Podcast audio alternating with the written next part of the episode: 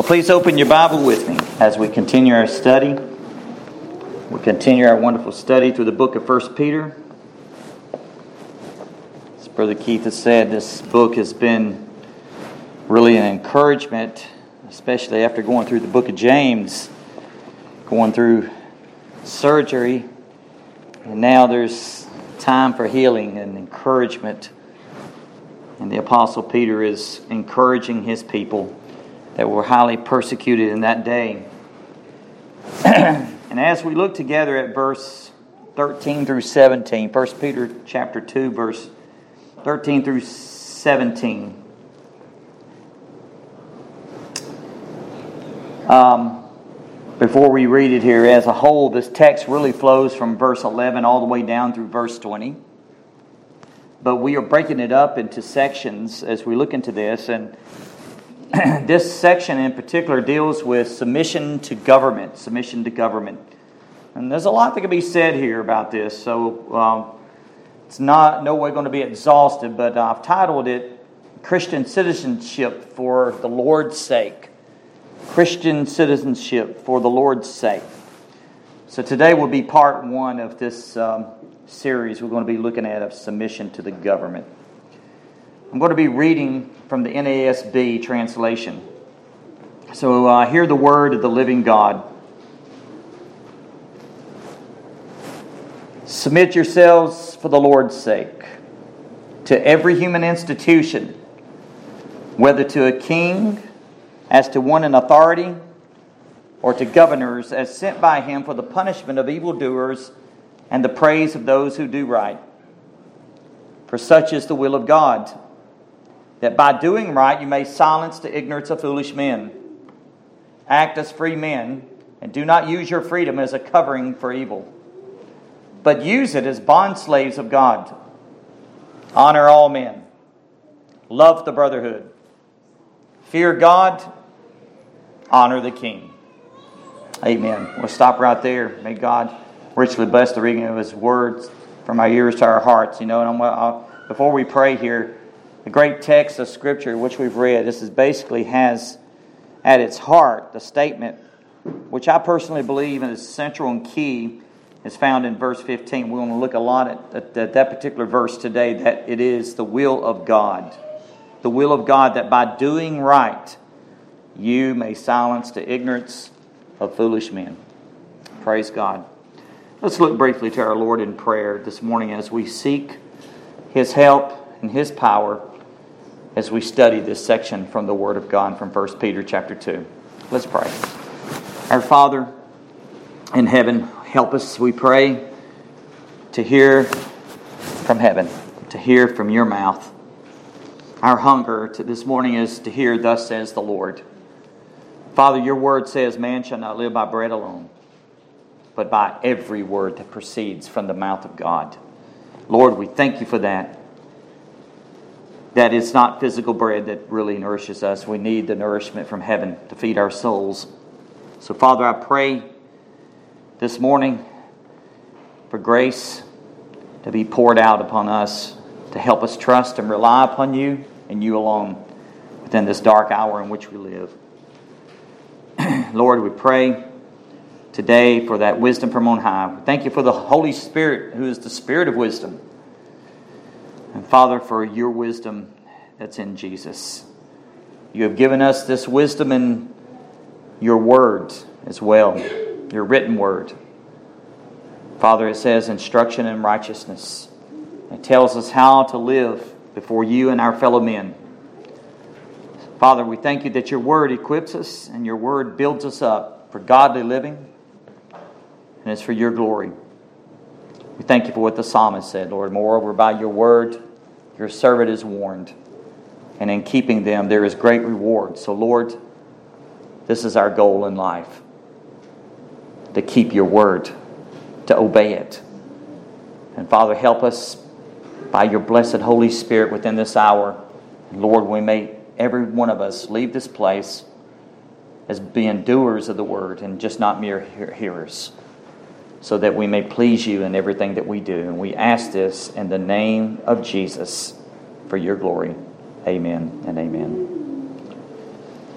This is a wonderful passage in which I've read the very point that the Apostle Peter gives as an exhortation, really, to Christians to live in such a way that by our holy and righteous lives we stop the mouths of those who criticize our faith. It's really to stop the mouth of our critics who are opposed to the Christian faith. We're to live a life that is above criticism above reproach, a life that is above shame. As a matter of fact, we are to live a godly life in such a way that it even gives evidence of the transforming power of the gospel of Jesus Christ. I remember old Dr. J. Vernon McGee years ago on the radio going through the Bible. He asked the question to everybody out there that was listening, and he says, Can you be convicted today that you're guilty of being a true Christian? That's a great question. Can people really find you guilty this morning that they would know that you are a true born again Christian? But here, this is what the Apostle Peter is encouraging the persecuted believers uh, to is to live a holy, godly life. This is evangelistic.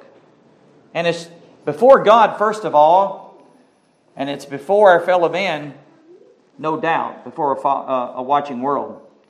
Actually, it is the foundation of our witness that is before God in a watching world. And as we live our lives in this world, there are actually three perspectives that the Apostle Peter gives within the text in which we have been looking at and the direction in which we're going. And I'd like to point that out to you. He says you must view your life in three ways, in a sense. Three in one, I like to say. Three all together, three separate, but one track, one journey. Number one, you must see yourself as an alien. We are aliens, right? We're different. That means you're different in this world. A pilgrim to this society, and that's exactly what Peter says. You are aliens. And we see this in verses 11 through 12, and he noted that we are aliens and strangers. We saw that, didn't we? We're aliens and strangers in this world. And we have to view ourselves in that way. The second thing he mentions is in verse 13 through 17, which we're looking at in this two part series. And he says that even though you are aliens, you're still citizens in this world. We're citizens of heaven, but you're still citizens of this world. Even though you live in another dimension, in a sense, you still are here in this world. As the old saying goes, in the world, but not of the world. And that is so true. And you must conduct yourselves in a proper way as citizens for the Lord's sake. That underscore that is for the Lord's sake, because a lot of the things that we are to submit to in human institutions is not always so pleasant, is it? And we're going to look into that a little bit more in detail. And the third thing he, he mentions is found in verse 18 through 20, in which we will be looking at that after this particular section, is that the Apostle Peter discusses the matter that we are servants we're servants. So Peter sees the Christians as number one, aliens, number two, is a citizen, and number three, as a servant. Now put that all together, and you got something. A Christian is definitely a totally, completely different breed of person. And as a citizen and a servant, all three yet packed in one, and each one of those perspectives relates to how the watching world views us. That's huge, isn't it? And as the watching world sees us as citizens, they recognize us as servants, as servants, servants of the living God. But it is our life, the way we act, the way we react, the way we conduct ourselves, the way we behave that really matters. Not what we say. Oh, what we say is important. But really, you know this as well as I do. People is just not wanting to hear what you have to say. Most of the time, they've heard what we say. They want to see it lived out in truth. And that's exactly what Paul, I'm, I'm sorry, what Peter is saying here. So, beloved, everything Peter discusses here in these chapters we have been looking at is really evangelistic. It is evangelistic God's way. God's way. And that's, I love that because it's not man's um, way that really matters, it's, it's God's way of how we are to do evangelism. And all that is in how we live before God. Think of that now. How we live before God and a watching world. The world is watching us. A lot of times I, I don't realize it, but people are looking at me, uh, knowing that I'm a Christian. Just not, again, not what I say, but, but how I live. And of course, this is a, uh, an obvious statement, but I want to say it. Everything that we do should be for the glory of God, right? Everything. Everything that we do.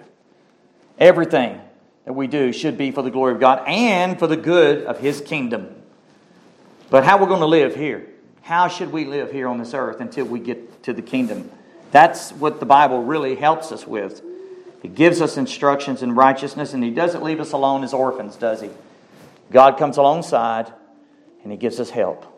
Help by the power of the Holy Spirit. So you're not alone in doing this. He gives us and He provides everything, all the means of grace to help us. That's why coming to church and gathering together is so important that we may build each up, build up each one uh, other up, build up one another, uh, pray for one another, love one another, respect one another, honor one another, all the one another's, and also not only the means of grace, but God has provided everything in the Scriptures, and He's of course when you're a believer, He provides the blessed Holy Spirit to come alongside to help us and give us the power to do evangelism, to live out the life we should live. Now, the Apostle Peter was careful to point out that Christians as society are ambassadors of Jesus Christ. Now, That's a huge word. As you well know, what an ambassador is an ambassador is a representative. We are representatives of the Lord. we represent Christ here, and He represents us before God. Keep those two things in mind and it'll transform the way everything, how you view everything. We represent Christ. We wear the banner of love, of the love of God. And God and Jesus Christ, he, Jesus Christ represents us before the Father and intercedes for us uh, without delay. Now, representatives of the Lord, how do we know this here? Peter talks about it. Look at verse 9. He says this, but you are a chosen race, a royal priesthood, a holy nation, a people for God's own possession, possession so that you may proclaim the excellencies, or you could say, uh, other translations, or the praises of Him who has called you out of darkness into His marvelous light. There, there you have it right there. God, we are God's own possession.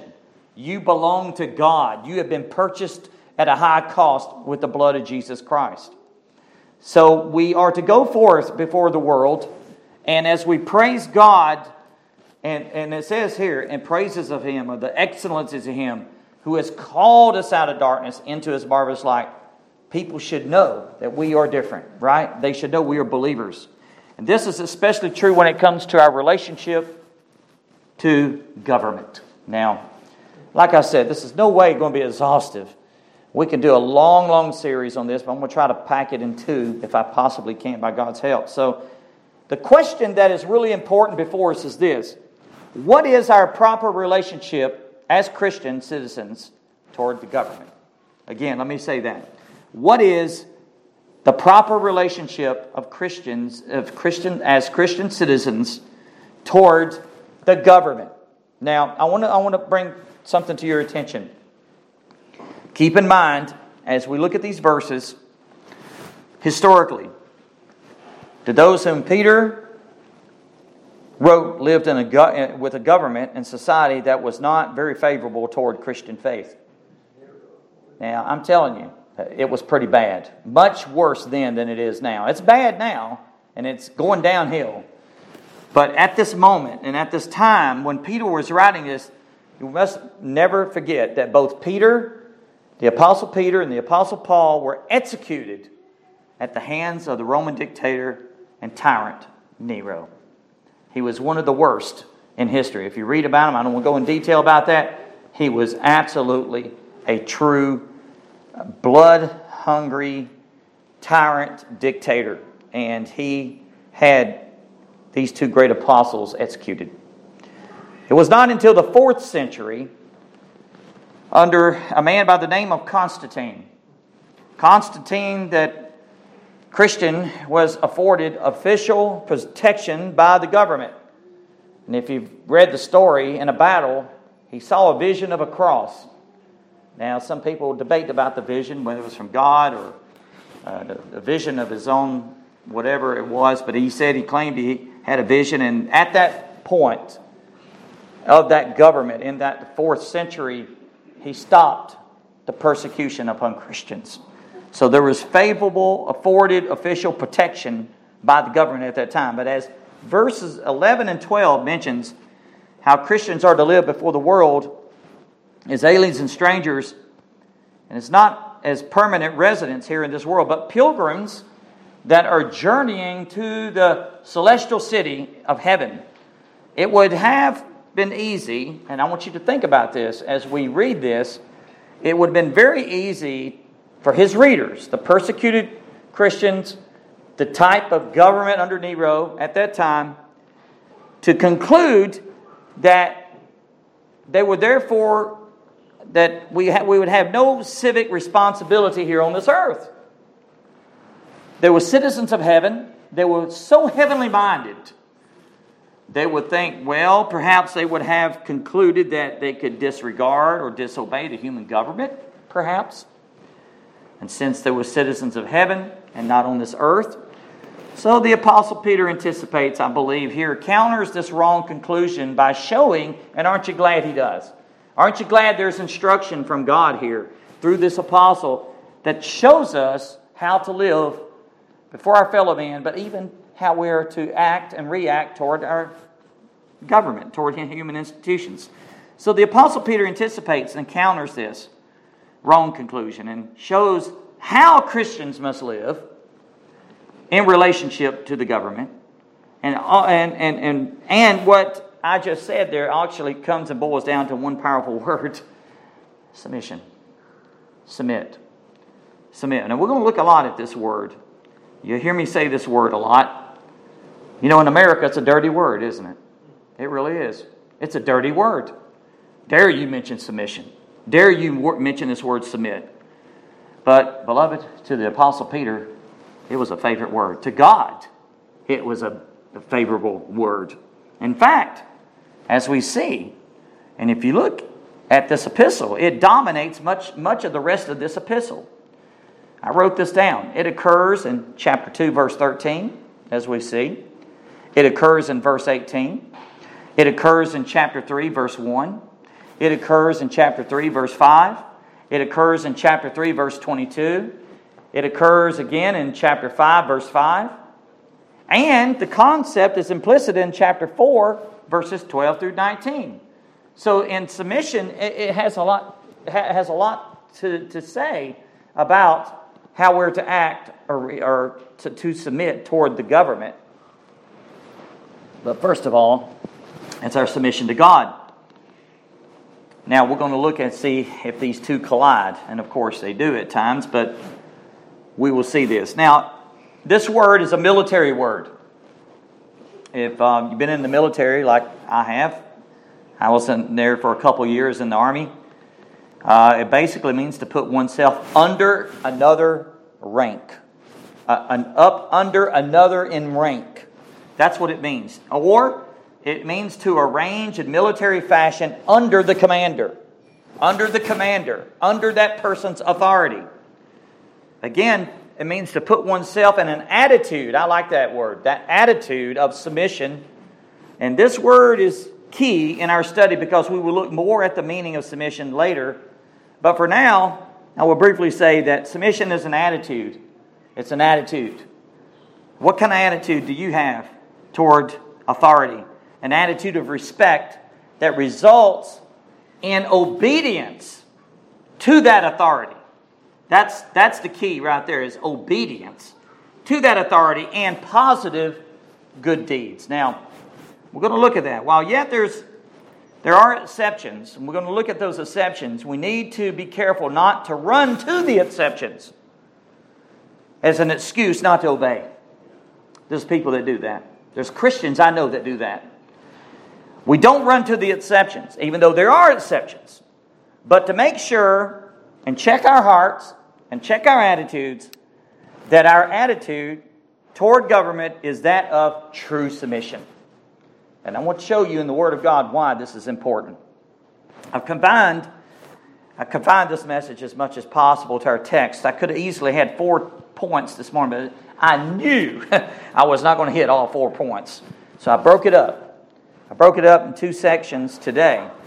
First of all, in my outline, I like for us to look at the purpose of human government. The purpose of human government. Again, this will not be exhaustive because that in of itself is a whole message. Second, I would like for us to look at the meaning of submission to government. The purpose of human government, and second, the meaning of submission to the government. And then, Lord willing, next week, I like to break on part two, we like to look at the reason for submission to government, the reason, and then I, we, we will conclude with the limits, the limits of submission to government. Well, let's begin. First, the purpose of human government. The purpose of human government. According to the Word of God, the government should promote two things. Keep this in the forefront of your mind. Two things justice and peace. Justice and peace. By upholding the law and order, law and order, and by maintaining a reasonable national defense. Now that's huge. That is absolutely huge. The Apostle Peter says in chapter 2, verse 14, that kings and governors are, are for the punishment of evildoers. The punishment of evildoers. And the praise of those who do right. So you have the two there the evildoers and those who do right. And the Apostle Paul, and, and, and this is sad, folks, in the society in which we live, they're great. They're great in that area. People are fogged up. They don't know black and white. They don't know truth from falsehood because they don't know. They're getting away from the morality, and that true morality is, is, is given from the Word of God, the Ten Commandments, which is the moral compass. Sad to say, people want to push that away, and, and a lot of people are great in that area, but you also have people that very well know what they're doing, and they want to get rid of the truth and go in the way of falsehood and injustice. Now, that's we can just take a rabbit trail right there, but I'm going to try to stop right there, catch that rabbit, and get back on my track here. So, the Apostle Paul also speaks of this as well. Turn with me to Romans chapter 13. This is a familiar chapter uh, toward uh, the, our, our uh, attitude and our actions toward human institutions and government and how we're to submit toward this government. But this is always a great reminder to us, isn't it? Romans chapter 13. So as you turn there, this wonderful chapter gives to us the right attitude we are to have towards governing authorities. Governing authorities. Romans chapter 13. I like to read seven verses here. And um, as Christian citizens, we should submit to authority, right? That's vested in human government. Well, what's the reason? Well, the reason is found in verse 1. Every person is to be in subjection to the governing authorities. Plain as that. You're to be subject in subjection to governing authorities. The, um, here, this text, this Greek word, let me stop right there just quickly. The Greek word was used as soldiers, soldiers in absolute obedience to their superior officer. And one exception Scripture makes to this command is, of course, when obedience to civil authority would require disobedience to God's word, and we'll look at that more later. So here he says every person is to be in subjection to governing authorities. Why? For there is no authority except from God, and those which exist are established by God. God sovereignly establishes them. Verse 2 Therefore, whoever resists the authority has oppo- opposed the ordinance of God, and they have and they who have opposed will receive condemnation upon themselves. For rulers are not the cause, for rulers are not a cause of fear for good behavior, but for evil. Do you want to have no fear of authority? Do what is good, and you will have praise for the same. Peter is saying pretty much the same thing. Verse 4 For it is a minister, for it is a minister of God to you for good. But if you do what is evil, be afraid. For it does not bear the sword for nothing. It is a minister of God, an avenger who brings wrath on the one who practices evil. Therefore, it is necessary to be in subjection, not only because of wrath, but also for conscience sake. That's a great text. Verse 6, and we're going to look at this a little bit more later too, but because of this, you also pay taxes. For rulers are servants of God, devoting themselves to this very thing.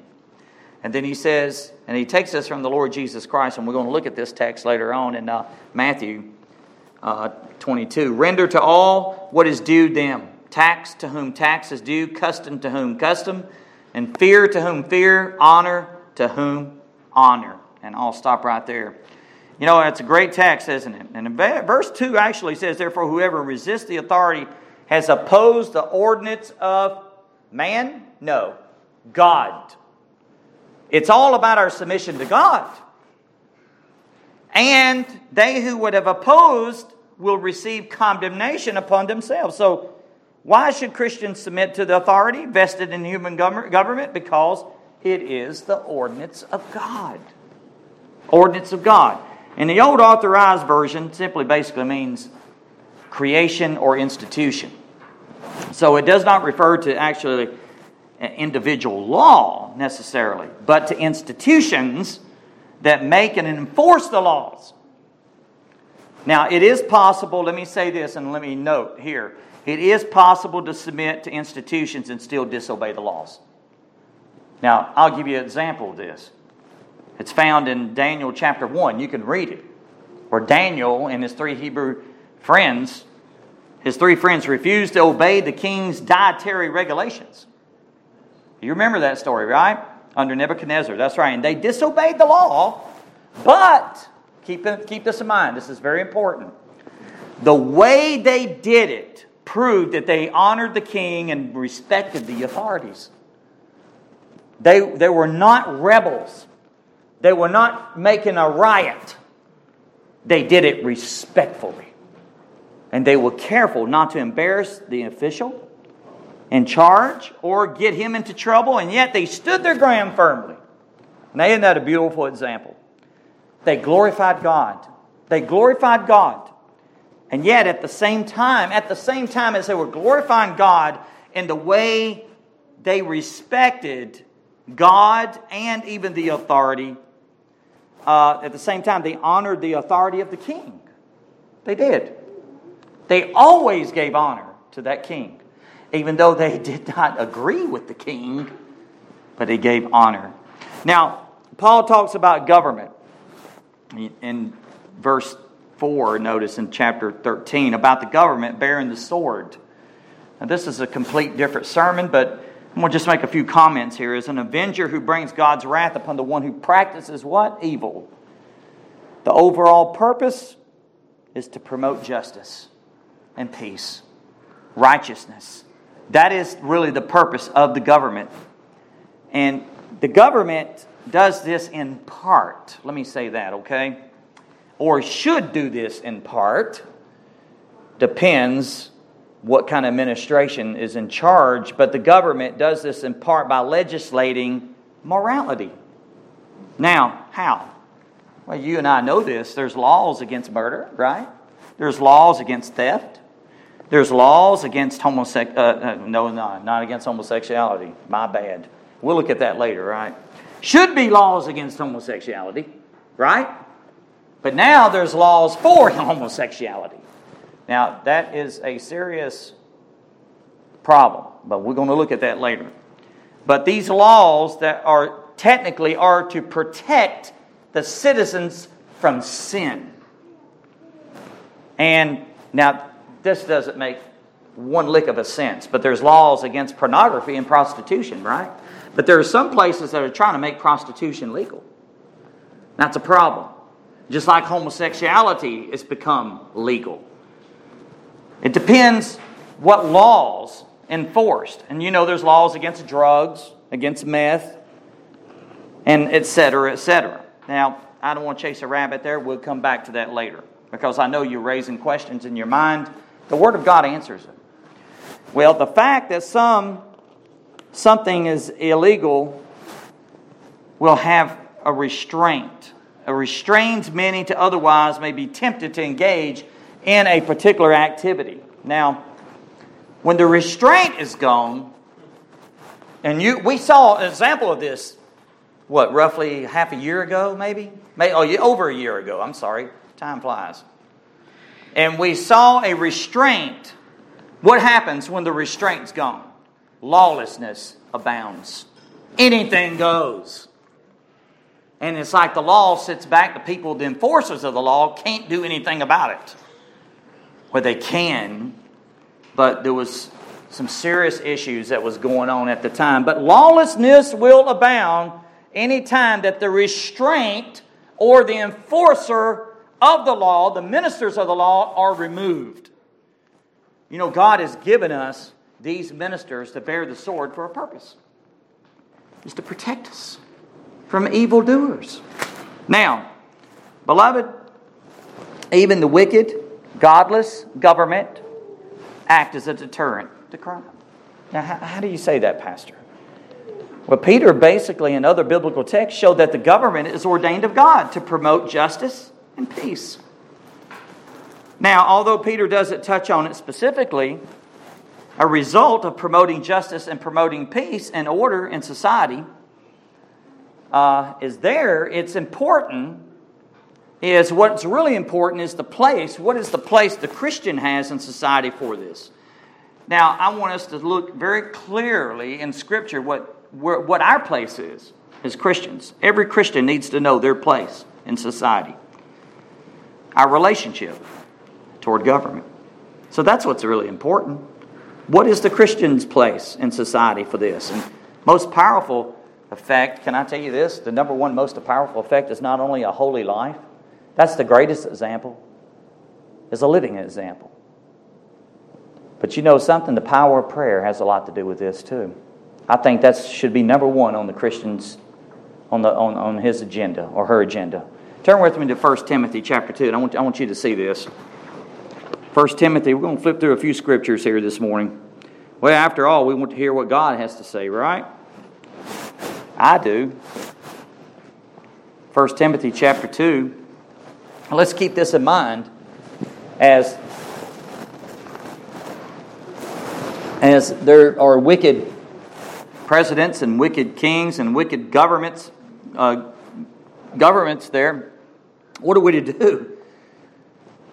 Well, Scripture tells us, first of all, 1 Timothy 2, verse 1, look at this. First of all, don't you love what he says, first of all? And when he says first of all, he means it. Then I urge that entreaties and prayers, petitions and thanksgivings be made on behalf of all men. We should be praying for all men, just not those. In. But for kings, for kings, that means presidents and all who are in authority so that we may lead a tranquil, quiet life in all godliness and dignity. And then he says, This is good and acceptable in the sight of God our Savior, who desires, God desires, God desires all men to be saved and come to the knowledge of the truth. Don't you love that about God? He tells us and states that Christians should pray for kings and those in authority. That's what we should be doing every president, every governor, every administrator, judges, we should be praying for their salvation. We should be praying that they're wise to make right judgments. And he tells us for what purpose? So that we may lead a tranquil, quiet life in all godliness and dignity. That word dignity means seriousness and seriousness. Verse 3 This is good and acceptable in the sight of God, our Savior and when the Word of God says it's good and acceptable, it means it's good and acceptable before God. God desires all men to be saved and come to the knowledge of the truth. That's God's will of desire. God is not willing that any should perish, but that all should come to repentance.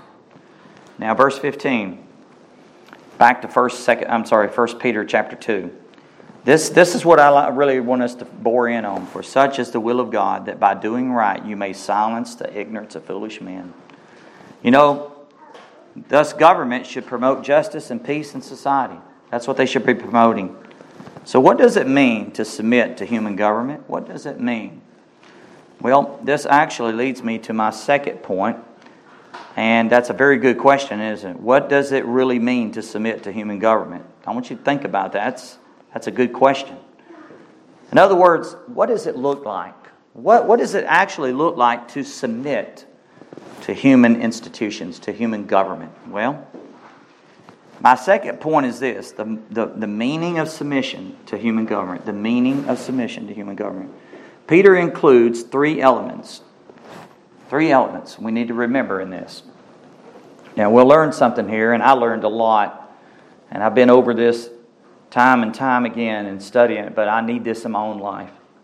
Peter reminds us there are three elements. These three elements is this number one is obedience. Obedience. Number two, respect. Obedience, respect, and the third, the Apostle Peter has really been hammering down on this, and I want us to go to a lot of scripture on this, these two words good deeds. Good deeds. Remember those three words obedience, respect, good deeds. I've broken this up. Let's look at them. Let's look at submission. Submission actually means means obedience, folks. That's what it means. It means obedience to the laws of the state. The state. Now, the basic meaning of the word submit is to obey, and Christians must obey the laws of the government unless those laws force them to disobey God, right? If they try to force us or force us to disobey God, what did, what did Apostle Peter say? To obey God rather than men. That's where we stand as Christians because Caesar is not Lord.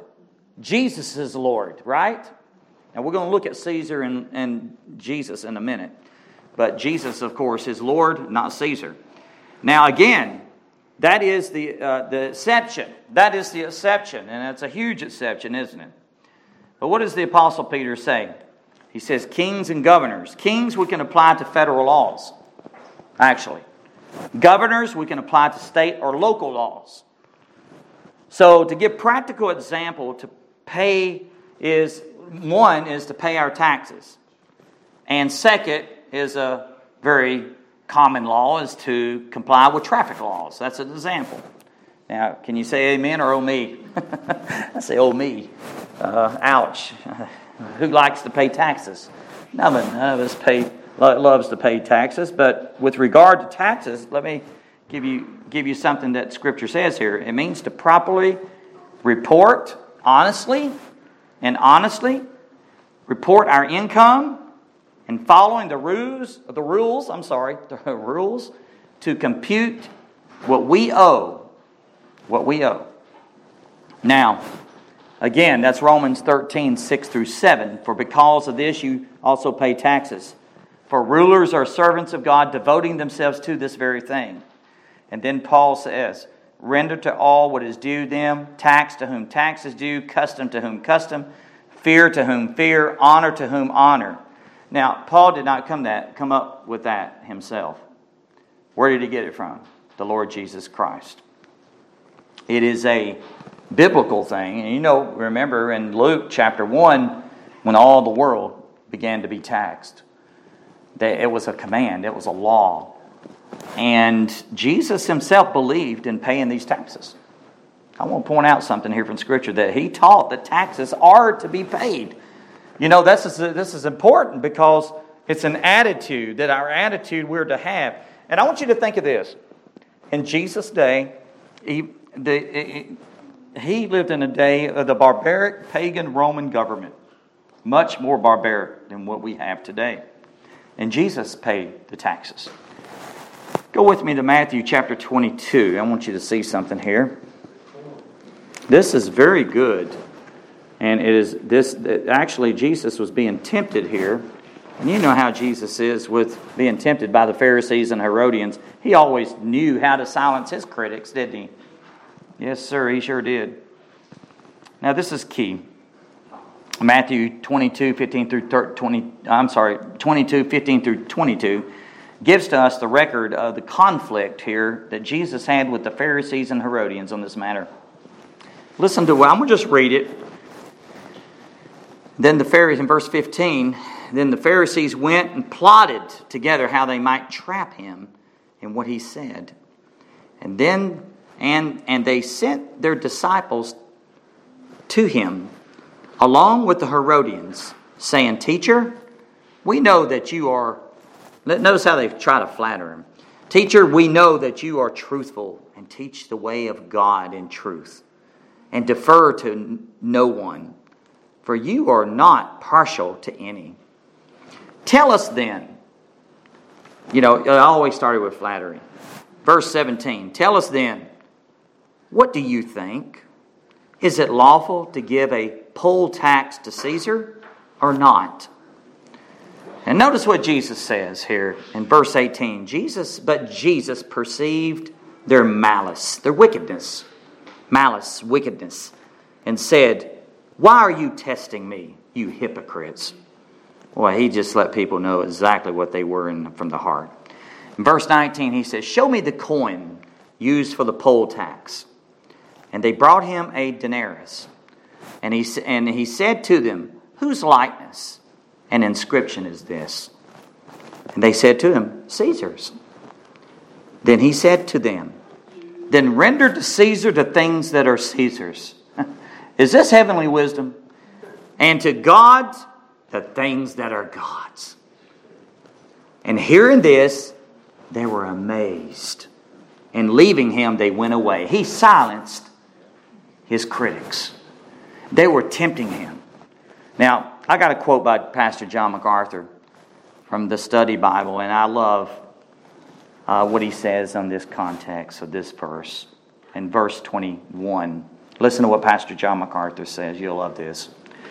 Caesar's image is stamped on the coin, God's image is stamped on the person.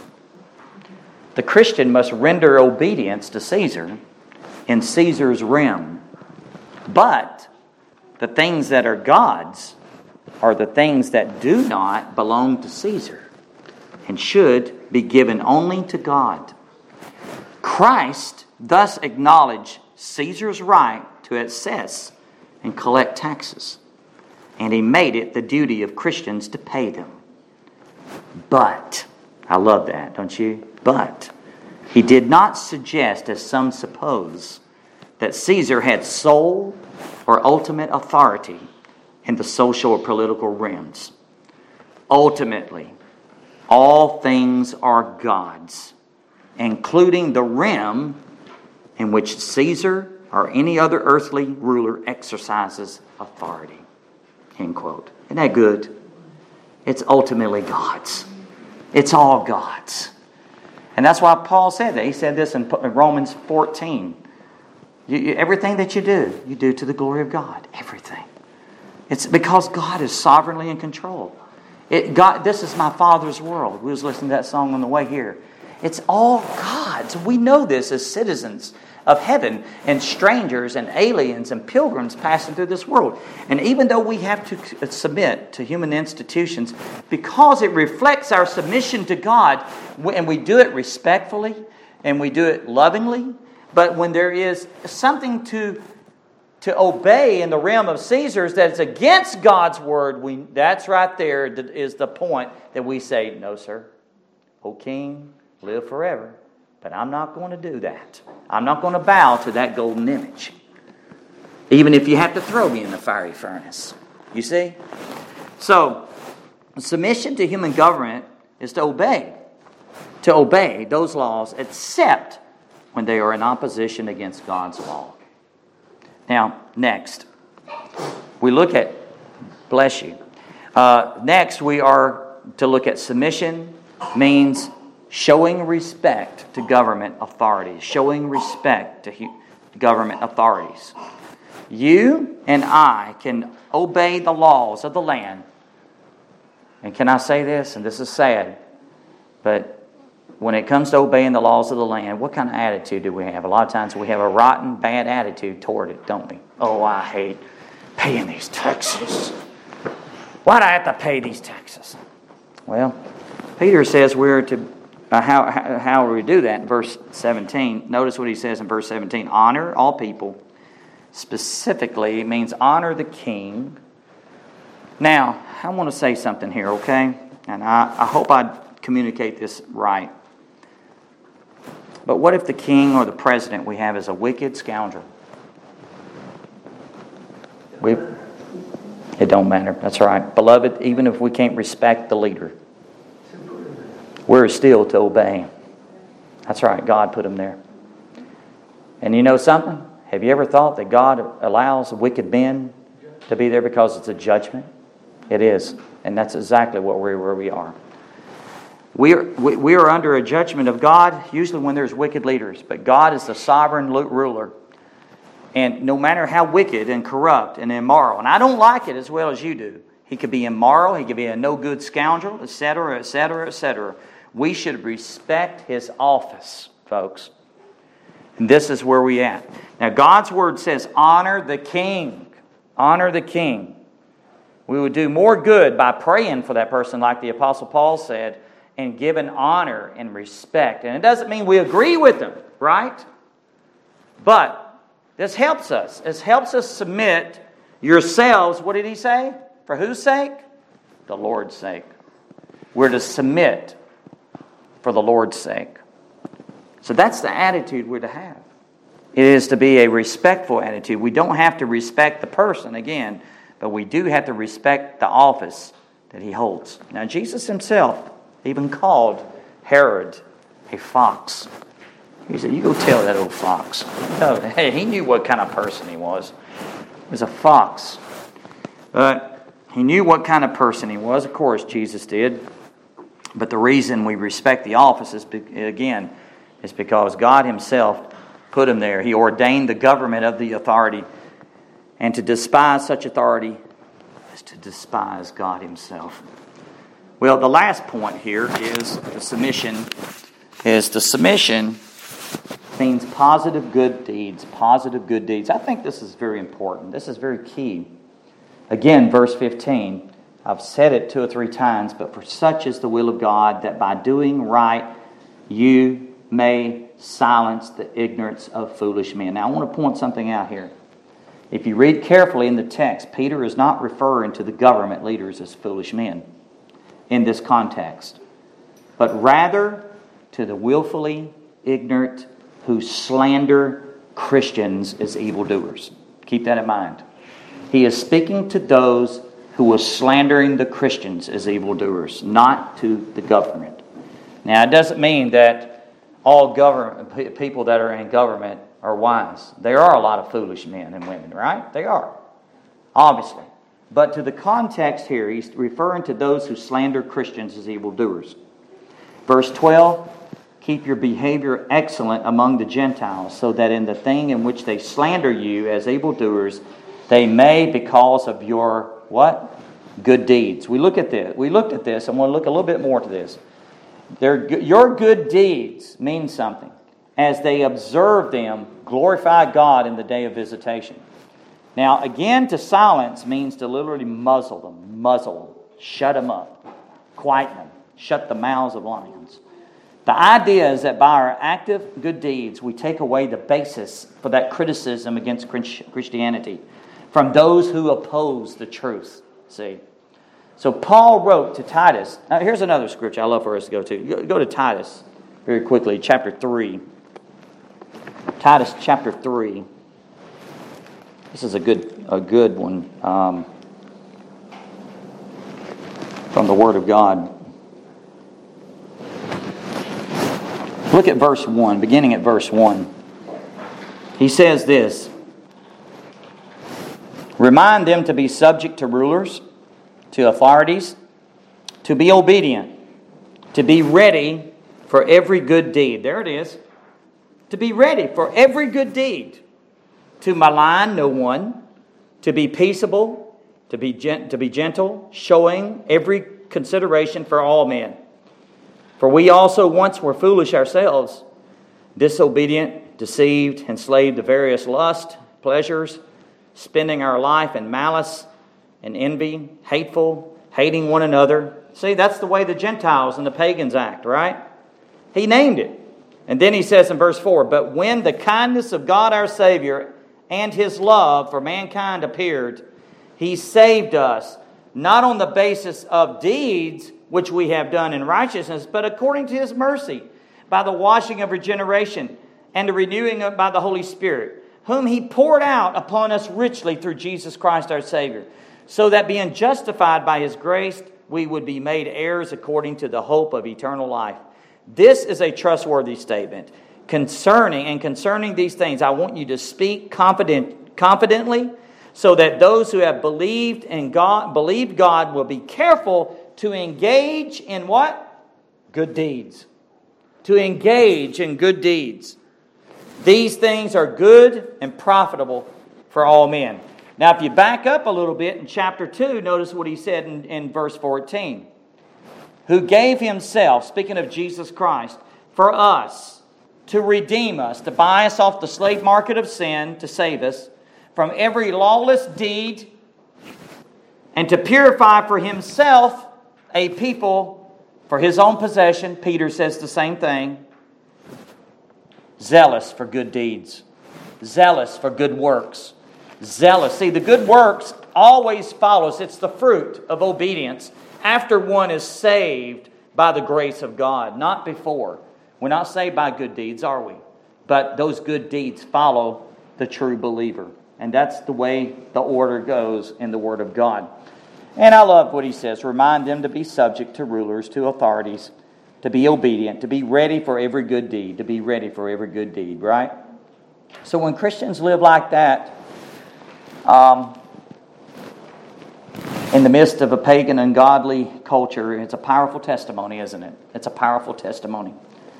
And uh, on the other hand, it's uh, when a professing Christian disrespects the authority. It's not so good for a testimony, is it? Actually, he disdains the name of the Lord. When, the dis- when he disobeys the law, he has a bad attitude toward law. And when, when they uh, just withdraw from society and live unto themselves without doing good deeds, it leaves a bad taste in the mouths of the unbelievers. And one is prone to criticize Christianity even more. And don't we see this so often? You see people naming the name of Christ. That's why Paul says, depart, they are to depart from iniquity. They're to turn away from sin. Not to, to go practice sinning in the name of God. They're going to give a serious account for that. A judgment. And if they're a true child of God, God's going to take them to the woodshed and, get, and let them have it. Well, Pastor, you talk about God's a mean God. No, He's a loving God because whom He, whom he loves, He disciplines. And actually, if He's not, if he's not disciplining His own child, they're actually illegitimate. That, would be a time to really be questioning that. Well, let me conclude this message with a wonderful example from the Old Testament, which I think is a really good counsel for every Christian. And we are exiled, aren't we? We're exiled in this world. We're strangers and aliens in this wicked and ungodly world. Turn with me to Jeremiah chapter 29. Now, I've been reading a lot here recently in Jeremiah. I tell you, Jeremiah, the book of Jeremiah, is so relevant to what we're seeing here in America today, folks. We see this. It's, it's, we, are, we are living, right? It's so relevant. But this particular chapter here, this is a letter by Jeremiah, is a message of comfort to the exiles, to that went into exile. And um, Jeremiah's counsel to, to the Israelites in Babylon was to take all the practical steps in living as colonists planning to be there for a long, long time. Actually, the amount of time was 70 years. 70 years that they were in exile to Babylon. And this passage basically gives counsel in that they were to seek Babylon's peace and intercede in prayer for it, for their own welfare, being bound with it. Listen to what the Word of God says. Jeremiah 29, I'll start at verse 1. Now, these are the words of the letter which Jeremiah the prophet sent from Jerusalem to the rest of the elders of the exile, the priests, the prophets, and all the people who Nebuchadnezzar had taken into exile from Jerusalem to Babylon. This was after King Jeconiah, Jeconiah and Queen Mother, the court officials, the princes of Judah and Jerusalem, the craftsmen and the smiths departed from Jerusalem. The letter was sent by hand of Eleazar, the son of Shaphan, and Gemariah, the son of Hilkiah, uh, Hilkiah, whom Zedekiah, king of the Judah, king of Judah, sent to Babylon to Nebuchadnezzar, king of Babylon. And listen to what he says, saying, verse 4 Thus says the Lord of hosts. Now, God speaking. Thus says the Lord of hosts, the God of Israel, to all the exiles whom I have sent into exile from Jerusalem to Babylon. Now, notice the counsel he gives build houses and live in them, and plant gardens and eat their produce. Take wives and become the fathers of sons and daughters, and take wives for your sons and give your daughters to husbands, that they may bear sons and daughters, and multiply there and do not decrease. Seek the welfare of the city where I have sent you into exile. This, hey, this is exile, folks. Listen, seek the welfare of the city. God tells them this. Where I have sent you into exile, and pray to the Lord on its behalf. We're to pray for them. And in its welfare, you will have welfare. For thus says the Lord of hosts, the God of Israel Do not let your prophets who are in the midst of your diviners deceive you, and do not listen to the dreams which they dream. For they prophesy falsely to you in my name. I have not sent them, declares the Lord. I'm talking about false teachers in the land now. And don't we see this in America? We see people talking about dreams and visions.